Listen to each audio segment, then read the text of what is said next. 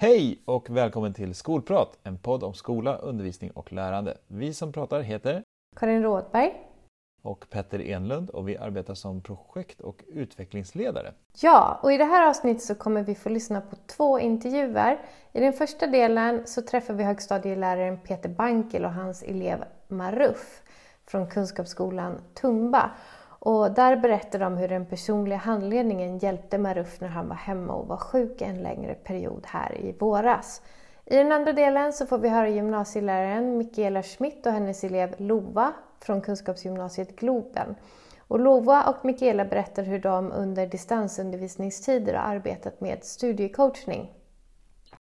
Ja, vi har ju gjort de här intervjuerna på distans och ljudkvaliteten i avsnittet är lite skiftande. Eh, för vi, det är många olika deltagare och vi har spelat in vid olika tillfällen. Eh, men vi hoppas att ni trots det får ut så mycket som möjligt av det här eh, PH specialavsnittet. Trevlig lyssning!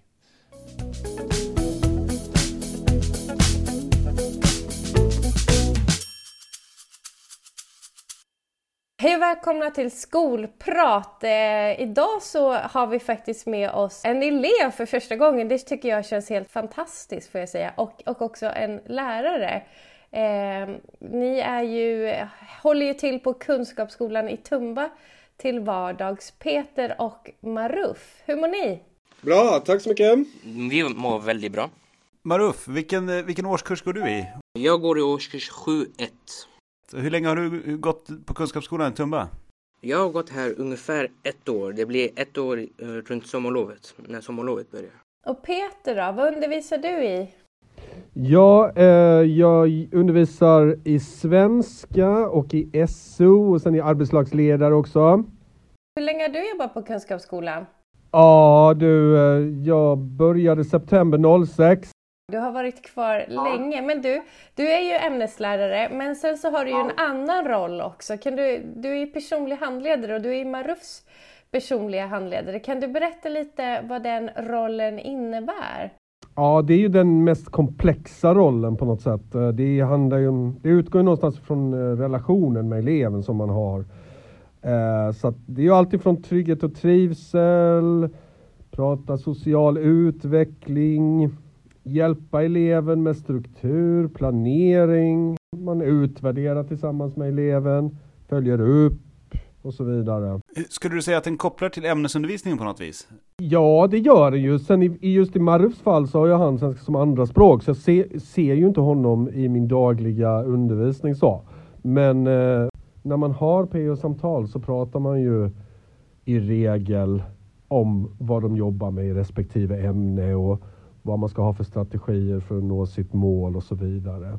Så att eh, det är ju, det är ju en uppföljning på vad eleven gör ämnesvis. Sen kan det vara en uppföljning på andra saker också, men framför allt är det ju det det handlar om.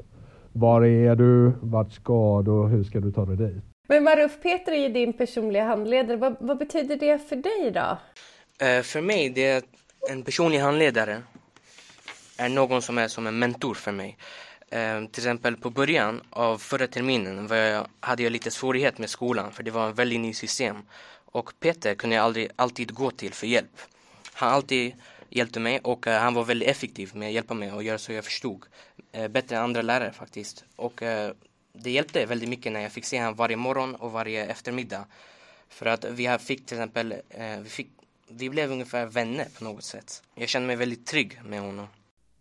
Spännande. Vad, vad, vad pratar ni om när ni, när ni ses då på de här PO-samtalen? Oftast vi pratar om eh, skoljobb, till, eh, skoljobb, eh, hur det går för mig, hur jag mår, hur det går hemma.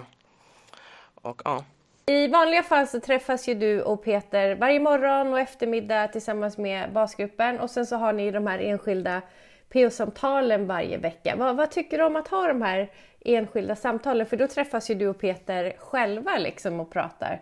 Ja, jag tycker de här PO-samtal är väldigt bra för att de hjälper mig att utvecklas som person. Och eh, Peter, han brukar ge mig några olika strategier på att plugga som hjälper mig väldigt mycket.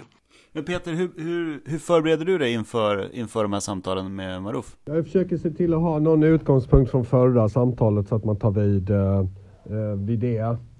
Uh, någon liten notering och sådär. Och sen, sen, uh, sen har vi ju den här nya fantastiska funktionen på porten där man kan liksom snabbt uh, kolla läget i planeringen där. Man kan ju se stegprogression och så vidare. Så det kan väl också vara bra att ha bildat en liten uppfattning om hur det ser ut där. liksom. Vänta, jag tror att vi måste förtydliga för de lyssnare som inte är kunskapsskollärare. Ja, det är mycket lingo här. Ja men alltså den portal som vi använder där allt material finns, där finns ju även vad vi kallar för en loggbok.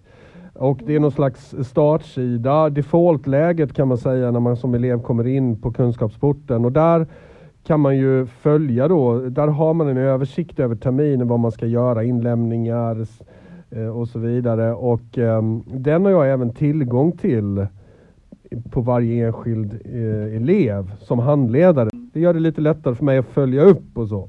Och det är där ämneslärarna också eh, registrerar. Om man, här, när man har gjort ett prov och så, så, så, så skriver man in sina bedömningar där och, och yeah. så hamnar det i, ja, så kan du följa med det som handledare alltså.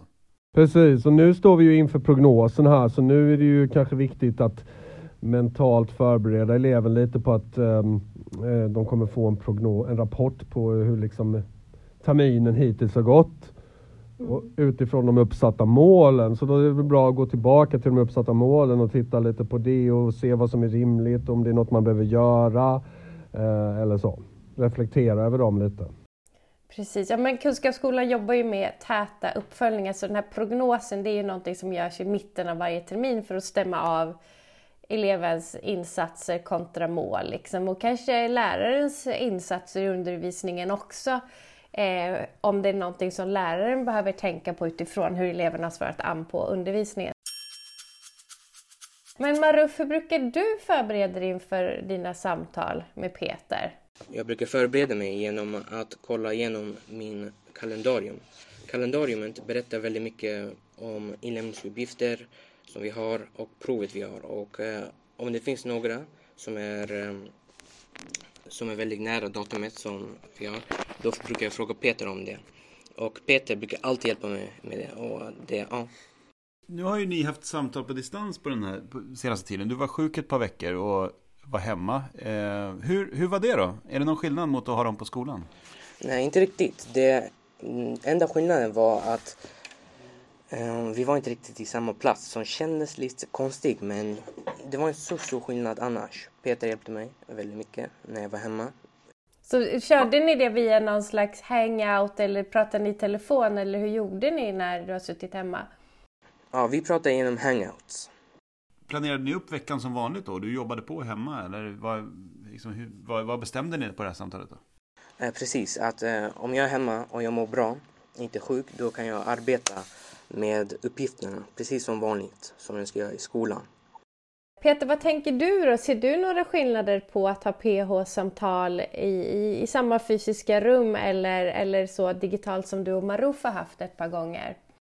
Ja, alltså mer eller mindre är det väl samma, men det blir en annan kontext. Liksom man märker det att eleven är hemma, känns lite mer, ja men det är någonting eh, över det hela som ändrar sig lite, tycker jag. Men eh, nej, annars är det ju bra. Och det är ju här med funktionen dela skärm.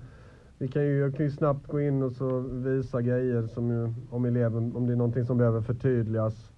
Och det kan vara väl så tydligt när man är hemma, nästan det tydligare i vissa fall. Kanske till och med. Så jag vet inte. Men det, de, jag märker på eleverna att de blir lite annorlunda när de sitter hemma. På vilket sätt då? Jag vet inte, lite mer timida på något sätt. Man, man kommer in i deras eh, hem. Vad ser du att är den, vad är den stora nyttan för eleverna då? Vi har väl nämnt det några gånger, det verkar som att planering är i fokus och uppföljning. Eh, men vad, är det du ser att det här ger eleverna över tid? Liksom? Jag tror att det ger en kontakt med skolan som man inte annars skulle ha och att det finns en liksom närhet, känsla av närhet till skolan.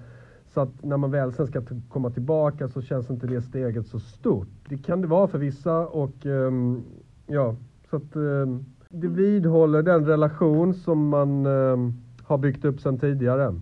Ja, vad, vad, säger du Maruf? Vad tänker du är, vad tycker du att PO-samtalet ger dig? Eh, när, gav, vad, vad tyckte du att det gav dig när du var hemma? Jag tycker att det gav mig en känsla av säkerhet. Alltså, tusen tack för att ni ville vara med och dela med er av, av era erfarenheter och era tankar idag. Jättestort tack. Vi, vi tänkte vi skulle försöka ta en bild på er över, på distans också. Fixar du det Petter? Ja, jag kan fixa. Hej Mikaela Schmidt och Lova Leijonqvist och välkomna till Skolprat. Tack. Tack. Du Mikaela jobbar ju på Kunskapsgymnasiet Globen och du Lova är Mikaelas elev. Kul att ni ville vara med i Skolprat. Kan inte ni berätta lite om er själva? Eh, ja, men eh, Mikaela heter jag. Jag jobbar som framförallt svensk lärare, eh, men även historielärare på Kunskapsgymnasiet Globen och har jobbat här ett antal år. Men är då framförallt studiecoach för ett gäng ettor just nu på gymnasiet och det är väldigt, väldigt roligt. Och jag tycker att det här med studiecoaching är superroligt för att verkligen lära känna de här individerna på ett sätt som jag aldrig gjort innan och som jag inte hade fått möjlighet att göra innan. Eh, så jag jobbar eh, på fritiden så har jag en liten familj med en dotter och bor söder om Stockholm. Lova, vem är du? Ja, jag heter Lova Leijonqvist. Går första året på Kunskapsgymnasiet. Läser ekonomi och juridikprogrammet. Tycker det är kul med juridik och så. Sen tränar jag på fritiden. Jag tränar truppgymnastik. Fyra gånger i veckan. Och sen så bor jag också söder om Stockholm. Eh, men du Mikaela, eh, du berättade lite om att du har två roller kan man säga. Den ena är att du är ämneslärarroll i svenska och sen så eh, har du en annan roll, studiecoach. Kan du berätta lite mer om vad den rollen innebär? Mm. Eh, på många andra skolor tror jag man skulle beskriva det här närmast som ett mentorskap. Men jag väljer att säga att det är betydligt mycket mer än så. Eh, för jag får en möjlighet att verkligen sitta ner med mina elever en gång varje vecka och verkligen få prata med dem och lära känna dem som de individer de är. För när jag är ute som ämneslärare då kanske jag har 30 elever och till och med ibland 60 elever åt gången. Och jag hinner inte alltid se alla mina elever men jag vet att deras studiecoach hinner se dem. Och det är väldigt viktigt för mig som lärare och det är en stor anledning till varför jag vill jobba just inom kunskapsgymnasiet och kunskapsskolan. För vi hinner se våra elever, vi hinner lära känna dem, bygga ett band med dem Uh, och det här bandet blir ofta väldigt, väldigt starkt. Det är väldigt, väldigt jobbigt att släppa treorna när ni svänger ut sen på studenten. Uh, för att man har liksom byggt en relation. Jag vet ju vad de här eleverna, vem de är, vad de gör på fritiden och också vilka utmaningar just de står inför. För det är en stor övergång att komma från högstadiet till gymnasiet till exempel och helt plötsligt ska man över i en vuxenvärld med eget ansvar. Och att få vara den här extra vuxna som lite får pusha och peppa och coacha genom den här tiden tycker jag är otroligt viktigt. Så att, eh, den betyder mycket för mig och jag tycker att den är väldigt viktig i det jobbet vi gör för de här ungdomarna. Och för dig som elev då Lova, vad, vad innebär det att ha en studiecoach? Eh, det innebär ju verkligen alltså en trygghet eh, i skolan. För att alltså det är så här, man, jag är ju starkare band med Mikaela jämfört med mina andra lärare. Det är för att jag träffar Mikaela alltså, oftare än mina andra lärare. Eh, så det blir ett starkare band. Eh, och sen har studiecoachen stor betydelse då jag, kan, alltså då jag får hjälp med att lägga upp hur jag ska pla planera mina, alltså mina studier. Eftersom jag tränar fyra dagar i veckan så måste jag planera så att jag får ihop allting. Liksom. Men det låter som att du, du planerar alltså tillsammans eh, hela, hela dagarna nästan, eller? Ja, eller när, alltså, när jag slutar skolan, vad jag ska göra då och när jag har mina träningar och sånt. Så att jag hinner plugga. Okej, så du, du och Mikaela går igenom liksom vad, vad du har för uppgifter och så och sen så eh, portionerar ja. ni ut dem? Vi ska gå igenom tillsammans. Alltså, vi var ju typ 8-10 stycken i vår så här lilla studiegrupp. Eh, så brukar vi få säga vad, vad vi har för läxor och prov och sånt de närmsta veckorna. Och sen så i de här, när man har samtalen själv så sitter man ju och planerar när man ska göra vad liksom. Pratar ni något om hur man ska göra särskilda uppgifter och så också? Eller? Vi har pratat lite om så här studietekniker och sånt. Det här, nu nämnde du så här studiegrupp och studiecoach eh, när man träffas en och en. Vad, vad, är de här två, vad är det för någonting? Kan du berätta lite om det? Hur går det till? Ja, men vi, först så samlas vi i en eh, stor grupp. Eller inte stor grupp, men av typ tio stycken samlas vi i och kör en uppstart liksom. Ibland så har vi så här genomgång på typ, vi har bara haft det några gånger med så ledarskap tror jag att det var om jag minns rätt. Men det var ganska länge sedan vi hade det. Eh, men antingen så har vi det eller så samlas vi bara för att ja, men, typ prata lite vad vi har för läxor och prov och sånt. Eh, och sen skriver vi alla upp oss, eller alla skriver upp sig på en lista. Eh, och sen går Mikael efter den listan så har man sina samtal liksom själv. Men hur tycker du, Mikael, hur tycker du att det är att hålla i de här studiecoach-samtalen? Eh, jag tycker att det är väldigt spännande och det är väldigt olika från elev till elev. Uh, när man pratar med vissa elever så kan man ju få ja, väldigt, väldigt mycket hjälp i det här. Lova till exempel är jätteduktig på att ja, men, prata om det, jag vet att jag har de här utmaningarna, jag vet att jag har mycket träning, jag behöver få saker och ting gjort på skoltid. Uh, Medan med många andra elever så kan det vara en helt annan utmaning. Man sitter och pratar om hemsituationer eller man sitter och pratar om hur svårt det är med skolan eller kan det vara svårt att bara få igång ett samtal. Så det är så olika de här samtalen, men de ger väldigt olika saker. Eh, och de är otroligt utmanande. Eh, eftersom det är individer jag sitter med och alla sitter med sina egna utmaningar, sina egna mål. Eh, och att försöka få någon att nå just dit där de vill utifrån deras nuläge är väldigt, väldigt utmanande, men också väldigt, väldigt lärorikt även för en själv. Att försöka variera dem så mycket man kan också. Går, går, går det att ge något exempel, Mikaela? Jag blir jättenyfiken på att höra, så här. Kan, du, kan du ta något exempel på ett sånt mål och liksom hur man skulle kunna prata om ett sånt mål? Ja, men det kan ju till exempel vara som nu innan lovet så hade ju Lova dem till exempel det här med att prata inför grupp, att hålla ett tal. Och där var det ju många som pratade om just den här utmaningen att prata inför en grupp och att man inte har gjort det på samma sätt innan när man började gymnasiet, att det är utmanande att stå inför sina klasskamrater. Nu dessutom över hangout till exempel. Så det kan vara en sån här grej, men hur ska jag bli tryggare att prata inför en grupp? Nu när vi dessutom är i de här tiderna där vi är idag så är det också mycket eh, utmaningar att prata om hur får jag till mina distansstudier? Det är nog det som vi lägger mest tid på just nu i de här tiderna vi sitter nu. Att, ja, men hur får jag till skola hemma? Hur får jag studiero? Eh, hur får jag saker och ting gjort? Det är typiska mål vi pratar väldigt mycket om, att hur ska jag lägga upp min dag? Eh, för det var kanske en självklarhet när jag och Lova träffades i skolan. Men när vi mm. sitter hemma så är det mer så här, men hur ska jag göra? Men det här med att gå kanske till och från skolan utan att faktiskt lämna eh, området du bor i, men att ta en promenad, att komma ut, eh, att sitta ner, att följa ditt schema, att jobba på lektionstiderna. Det har blivit en helt annan utmaning eh, och där vi mm. också så sitter med helt olika situationer. Så där är två väldigt olika mål som jag möter just nu väldigt mycket i min vardag. Och jag tänker så här, åh gud, tänk om jag hade haft en coach, för jag har ju suttit hemma i hur många veckor som helst nu och jobbat. Eh, och kämpar med mina rutiner och, och där. Det hade ju varit fantastiskt. Alla skulle ju ha en coach som dyker upp när man sitter hemma och kämpar. Och framförallt såklart ungdomar, för att ni har ju kanske inte fått rutinen och strukturen och det där än. Nej, och det är målet också, att de ska bli sina egna coacher. Att eh, Lova sen när hon går ut eh, gymnasiet och eh, hon börjar på högskolan, då ska hon kunna vara sin egen coach och ha det här samtalet i princip lite med sig själv. Att, men, okej, vad har jag lärt mig? Vad har jag tagit med mig?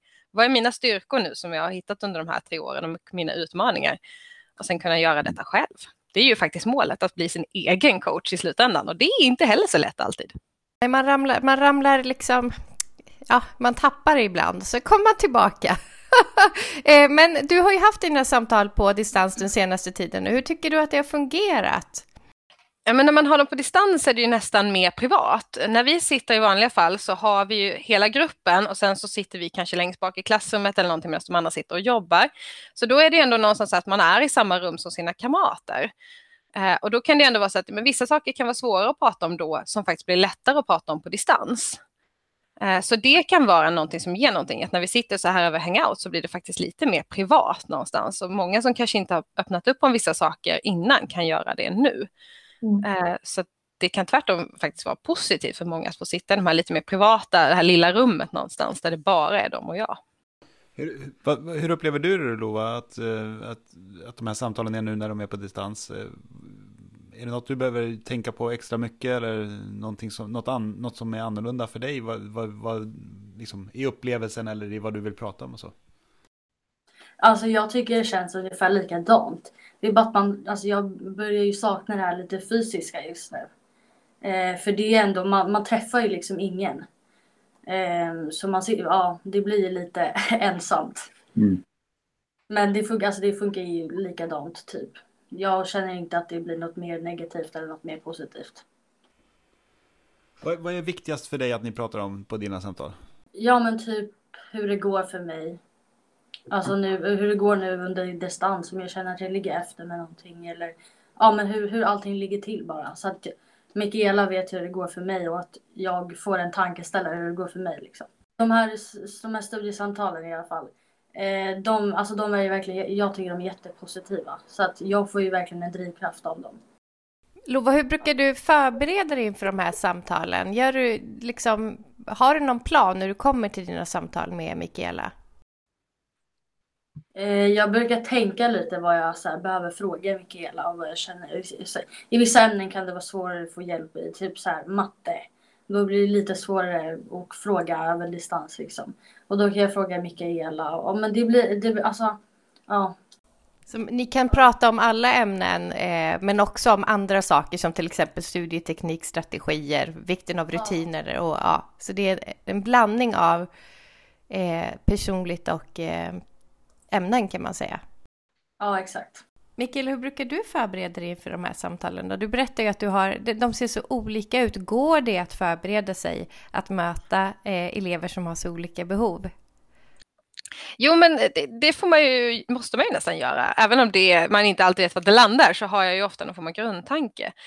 Um, och I vanliga fall så brukar jag också att men den här veckan så är mitt mål att vi ska prata om och så är det någonting specifikt. Det kan vara planering, det kan vara någon studieteknik, det kan vara någon speciell samtalsövning vi ska göra som vi gjorde någon gång med lappar på golvet och lite, alltså lite olika saker. Så jag brukar ha någon typ av plan. Att det här är mitt, min röda tråd den här veckan. Mm. Um, och det kan vara lite olika saker. Men hur ska du motivera dig nu till exempel? Det har varit mycket som när jag har coachat lite trier här nu också. Att, men, många är nervösa inför studenten. Då har det varit ett, liksom, att men jag visste att den skulle komma nu efter lovet. Okej, då har vi mm. förberett mig på att men, de här tuffa frågorna som kommer i olika tider.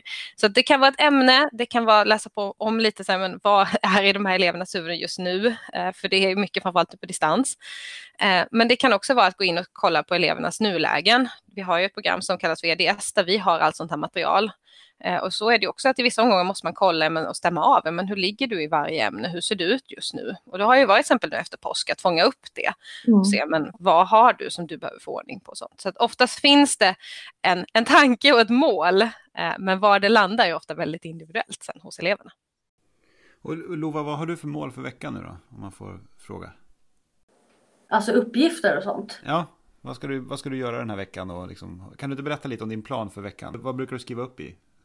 Eh, antingen så skriver jag i min kalender eller så skriver jag bara upp på, i mitt block.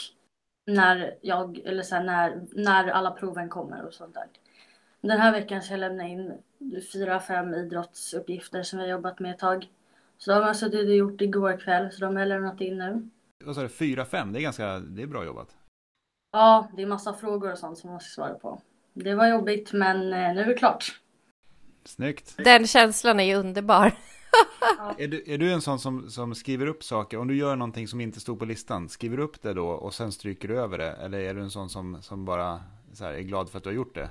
Nej, jag stryker över det. Och om du har glömt att skriva upp det och gör det ändå, skriver du upp det då först när ja. du, ja, och sen stryker du över? Ja. Sådana är jag och Petter också ha, nu ska ni rusa vidare, eh, inte med benen utan med datorn. Vad ska ni in och göra efter det här samtalet nu då? Vad händer idag i skolan? Jag ska jobba eh, med lektioner som heter Tema. Eh, jag tror, jo, vi jobbar med så här undersökning. Eh, om jag valde utsatthet för brott, så det ska jag jobba med idag. Och jag tror att vi skulle börja på någon ny svensk uppgift också. Ja, Mikaela, vad händer hos dig idag? Ja, men det stämmer faktiskt precis. Jag ska följa med Lova över i temat eftersom jag är en av de undervisande lärarna där. Så att de ska få jobba med sin eh, kvantitativa analys där de då har valt olika ämnen och sen ska vi faktiskt mycket riktigt förbereda inför en svensk uppgift. Så det ligger närmast eh, direkt här efter. Så den har redan börjat den lektionen så att vi ska hoppa direkt över till den och bara kasta oss in i den och köra igång. Stort, stort tack för att ni var med och delade erfarenheter och tankar och ha en fin dag i, i skolan. Tack så mycket. Tack detsamma. Hej! Karin, ska vi summera lite grann? Vilka, om du bara ska nämna några ord som du liksom fastnar för i det här avsnittet med, eh, i de här samtalen med eleverna och lärarna. Vad, vad, vad är det du tänker på då? Alla pratar ju om relation på olika sätt. De pratar om trygghet eh, och trivsel. Eh, de här mjuka men så otroligt viktiga bitarna som måste finnas på plats för att man ska må bra av att vara i skolan. Sen så pratar de ju också om så struktur, planering, sätta saker i ett sammanhang. Eh, tydlighet har jag också eh, flera gånger, att det blir tydligt för eleverna. Och typ det viktigaste ordet, förutom det här med trygghet och trivsel, uppföljning. Det är väl ett av de viktigaste sakerna man måste göra i skolan. Eller hela livet. Följa upp saker som man har sagt att man ska göra. Och, eh, och jag tror att eleverna liksom ger uttryck för att de känner sig trygga också för att de vet att deras eh, personliga handledare eller studiecoach kommer att följa upp det de har pratat om tidigare. Och det tror jag att Peter, som läraren från Tumba, pratar om också. Att han startar upp med att summera lite vad pratade vi om förra veckan och sådär. Eh, så det blir som en röd tråd genom samtalen. Det blir tydligt tycker jag hur, hur det här samtalet i sig är liksom en, ett verktyg för, för läraren att bygga professionella relationer med sina elever. Eh, och runt den professionella relationen kan man sedan skapa det här med reflektion, med planering, med, eh, med eh, en struktur för elevens hela liksom, eh, skoldag och liksom, skolarbete. Ja, jag tror att det är Mikaela som pratar så fint om det här att lära känna sina elever på riktigt. Att se sina elever, att hon får möjlighet att se sina elever och bygga band som är starka och just att ja, men vilka är de här eleverna på riktigt? Alltså den här nyfikenheten kring vilka människor är det egentligen jag möter varje dag på jobbet. Veta vad de gör på fritiden, vilka elevernas utmaningar är att få vara en vuxen som liksom får peppa, får coacha, pusha sina elever. Eh, så. Men här är det ju, tycker jag, det, det finns en väldigt intressant liksom balansgång som, som lärarna gör i det här. Alltså där man, där man balanserar den här eh, professionella, utmanande ämneslärarrollen man har med den här lära känna eleverna på riktigt eh, som mentor och som coach och som, som handledare. Eh, den är inte alltid så lätt den balansen, eller hur?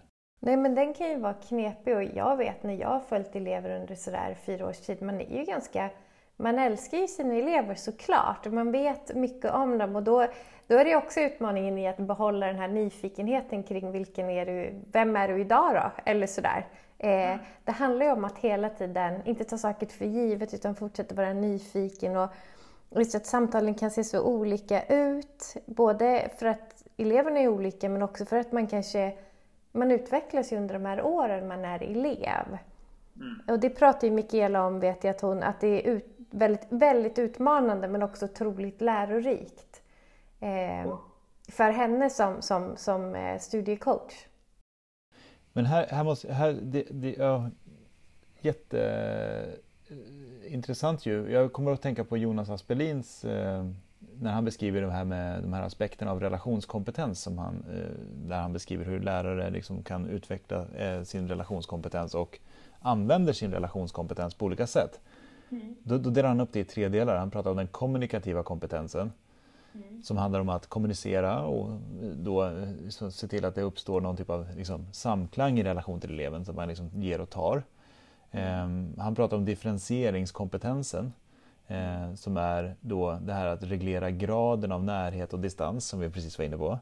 Eh, att man liksom kan se när det blir för nära och när eleven tycker att Nej, men nu, nu måste vi... Och att man använder det som ett verktyg i sin, i sin relation. Och sen sist men inte minst so, den socioemotionella kompetensen.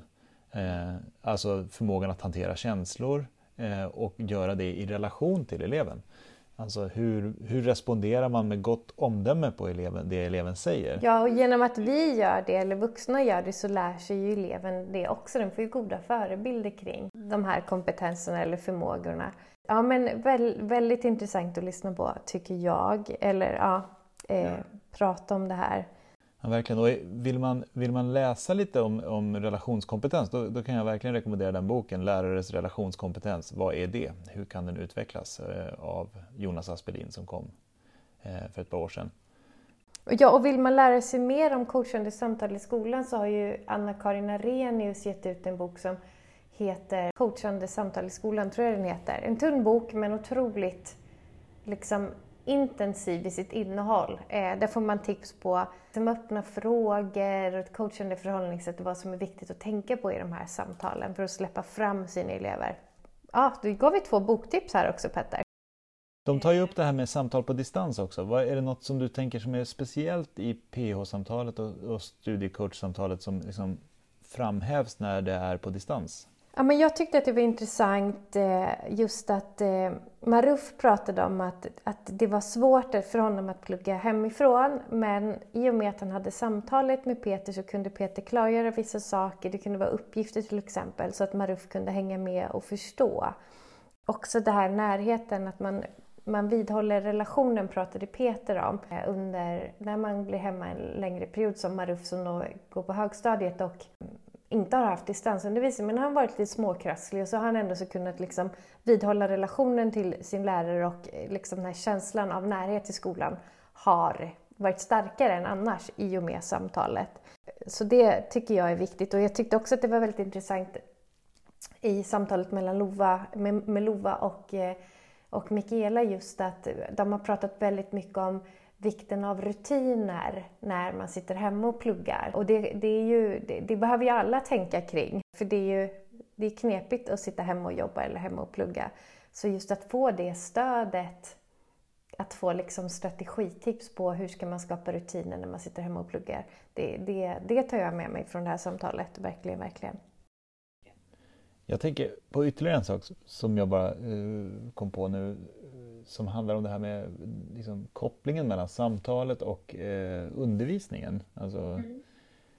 Att det som blir en strategi då, som, som man får tips om kring hur man ska plugga till exempel, eh, behöver ju såklart märkas i de uppgifterna man får från ämnesläraren. Ja. Att om man, om man då får ett tips om en strategi att liksom dela upp sitt arbete eller någonting, ja men då, då måste det kunna vara eh, möjligt att, att göra det också utifrån en, ett ämneslärarperspektiv. Så att lärarens två roller blir, att det finns ett samspel mellan lärarna är också väldigt tydligt. Ja. Så att inte eleven får bära hela liksom, eh, kommunikationen mellan sina egna strategier och ämnesundervisningen utan man, man stöttar i båda, på båda sidorna så att säga. Ja men det, det, jag håller verkligen med dig Petter där. Men du, eh, intressant att höra, eh, höra det här och eh, hoppas att det var till nytta för er lyssnare. Tack så mycket för att ni har lyssnat. Och så här, gillar du vår podd, eller ni som lyssnar, så tryck på följ på Spotify eller Podcaster. Och ni får gärna tipsa en skolintresserad kompis också om, om skolprat. Mm. Och hör av er, vet jag. Ja, vi har ju en mejladress. Är det skolprat.kunskapsskolan.se? Jajamän, skolprat.kunskapsskolan.se Stämmer bra. Tack, vi hörs. Vi hörs, hejdå!